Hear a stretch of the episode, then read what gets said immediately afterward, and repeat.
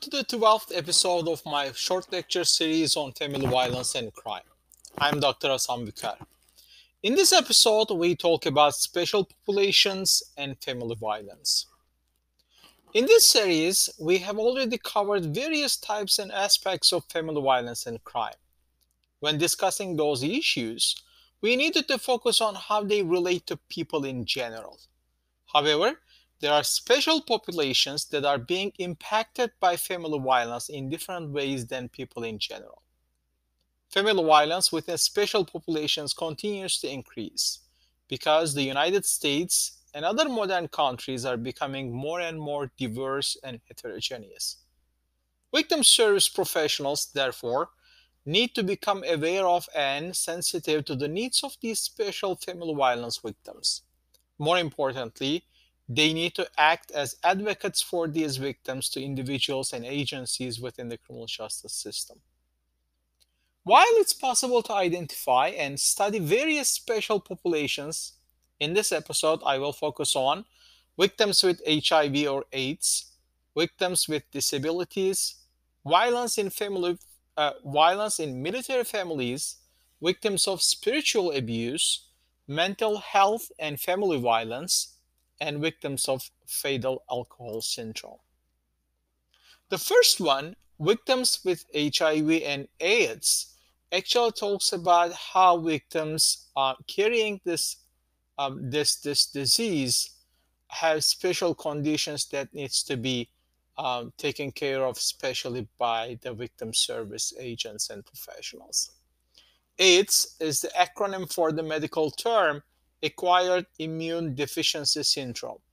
The acquired portion of the term means that the condition is not a birth defect but was acquired after birth from another person. Human, human immunodeficiency virus or HIV is the virus that causes AIDS. So when we talk about AIDS and HIV, we actually refer to people, or when we talk about AIDS, we actually talk about HIV positive people. And the three most common routes of HIV transmission are sexual transmission, blood to blood transmission, and mother to child transmission. And victim service providers have attempted to deal with the impact of this disease on the victims they serve. Most service providers focus solely on victims of rape. However, with the passage of time and expansion of knowledge regarding the disease, victim service professionals now must understand how HIV affects victims of child sexual abuse and other forms of family violence. Service providers must also be ready to deal with persons who are infected with the disease and who are victimized. A critical first step in responding to these victims' special needs is to create a safe and open environment in which a victim, family member, friend, or colleague will feel secure enough in raising the HIV AIDS issue. By creating this safe environment, the victim will receive a message that he or she is uh, with someone who has some knowledge of the disease and is open to discussing it. Victims must be reassured that the professional is not sitting in judgment of them or their lifestyle. The second special group that I wanted to talk about uh, is the victims with disabilities. People with disabilities have the same rights as any other victim, but they remain one of the largest categories of victims to be neglected by our criminal justice system. This is because they are not afforded the same type of access, legitimacy, or respect as another victim, as other victims. And one of the first issues confronting victim service providers is how to respond to victims of family violence who also have a disability. Each type of disability may require a different response on the part of the victim service provider. And the victim service providers, as professionals, need to be cognizant of those special needs of disab- disabled people. And victim service professionals must understand that the person with, with disabilities, just like all other victims, is an individual and each must be approached and interacted with as an individual first. Another group that I wanted to talk in this episode is the military families and violence in those families. We are all proud of those service members who serve to their countries. However, over the last several years, we have learned of a darker, more private side to service in the military. In recent years, reports of abuse and intimate violence have surfaced in the media regarding members of the military. It should be stated that family violence in the military is not a new phenomenon. Rather, as we as a society have become more and more aware of family violence in general, more and more victims are stepping forward to report it. This is what appears to be happening in the military as well. But we also have to understand this group is special because military might be acting as a special social environment or like a closed community. From a legal standpoint, you have to know that in most of the countries, military services create their own legal systems and they have a subculture which requires isolation from the other community members in the society or requires the keeping certain issues secret, like a family issue. So military members in general can be acting as a large family, and the families in that large family might have further isolation compared to regular families in the general public. Like that special legal system in most military services, in the United States, for instance, the Department of Defense has a number of victim and witness programs.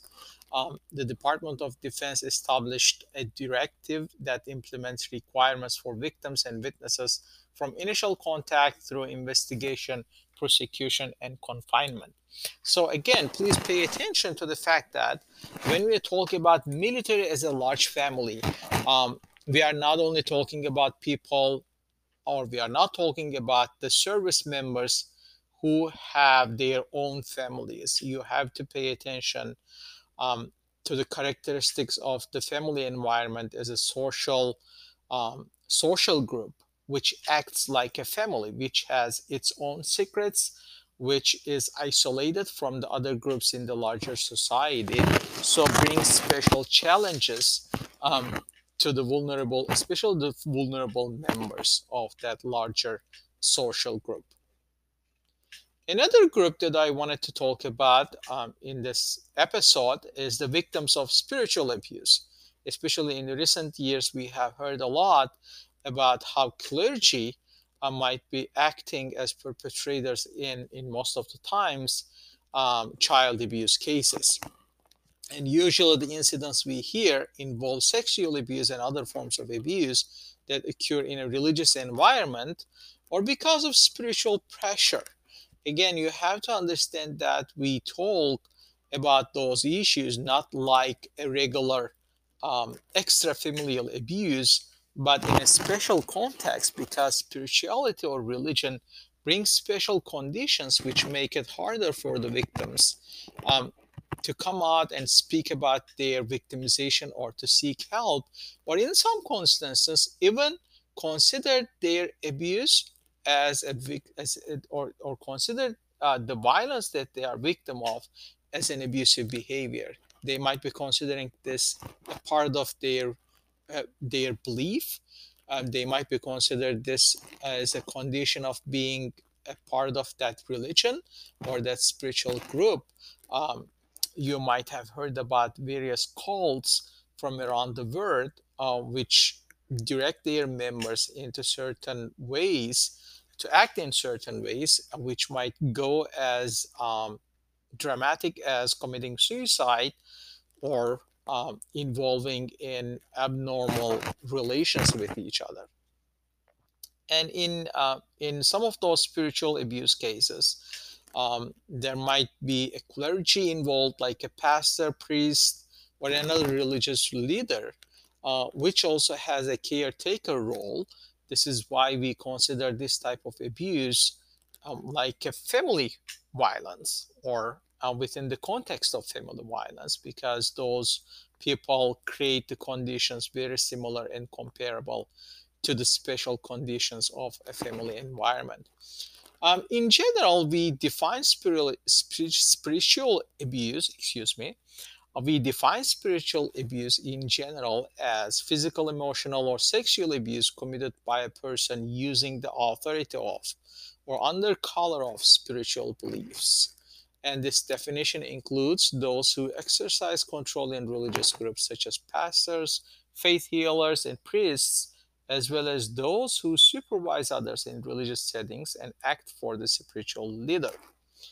And this abuse, this type of abuse, can involve physical beatings or flogging, brainwashing, and sexual acts with children, and can even result in death.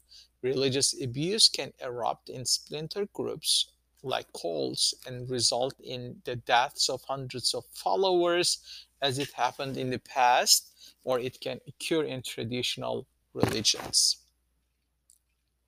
Another group that I want to cover in this episode is the victims of or the mentally uh, unhealthy people and how they are more vulnerable um, in terms of family violence.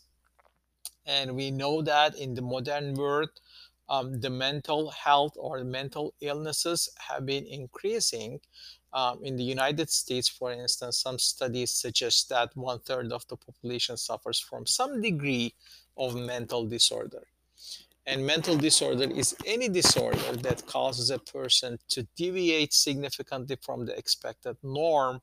But uh, from a scientific standpoint, um, the Diagnostic and Statistical Manual of Mental Disorders, usually known as DSM, and lastly, um, you know, there, there are new versions changing uh, with the scientific improvements, but that manual um, includes the symptoms of those mental disorders and help professionals to identify those conditions uh, as an illness. Uh, they include psychotic disorders, bipolar disorders, depressive disorders, anxiety disorders, and uh, you might be hearing a lot about trauma and stress related disorders like PTSD. And the victims of family violence usually suffer from various types of mental illnesses. But you also have to understand that uh, mental illnesses are not only the outcome or the result of being victimized in a family setting, but they also cause committing violence against other members in the society and especially in the family. So it's both a cause and a consequence. It's both a cause and a result. And lastly, in this episode, I wanted to talk about a very special group of victims. Um, they are the victims of fetal alcohol syndrome disorder and it's a unique form of child abuse uh, as accepted by many scholars in this field. It's difficult to find an appropriate place to discuss this issue. Clearly, it's one of the most severe forms of child abuse. And according to CDC, and it's caused um, by consuming alcohol um, by pregnant women when the fetus is in the womb. And according to CDC, there is no known safe amount of alcohol to drink while pregnant. And there is also no safe time to drink. There is also no safe time during pregnancy to drink and no safe kind of alcohol for fetus. The CDC urges pregnant women not to drink alcohol at any time during pregnancy. And um, while there are various scientific ways um, to understand if a young child uh, has fetal alcohol syndrome, uh, they usually have physical characteristics or mental issues, like they might have abnormal facial features, such as a smooth ridge between the nose and the upper lip, or they might have a smaller head size compared to a normal baby um, from a behavioral standpoint, they might display hyperactive behavior. Uh, they might have difficulty pay, to pay, paying attention, poor memory, learning disabilities, or intellectual disability or low IQ.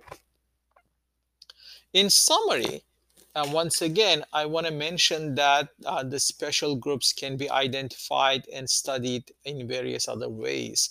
we have focused only a small number of those special groups. And what we know for sure is all around the world, with the increasing diversity and globalization and access to technology and all other issues related to environment and health, um, day after day, uh, we encounter different special groups that needs a special understanding and a special approach on the side of professionals who deal with various types of family violence. Thank you for listening to this episode, and I'm looking forward to having you again in the next episode.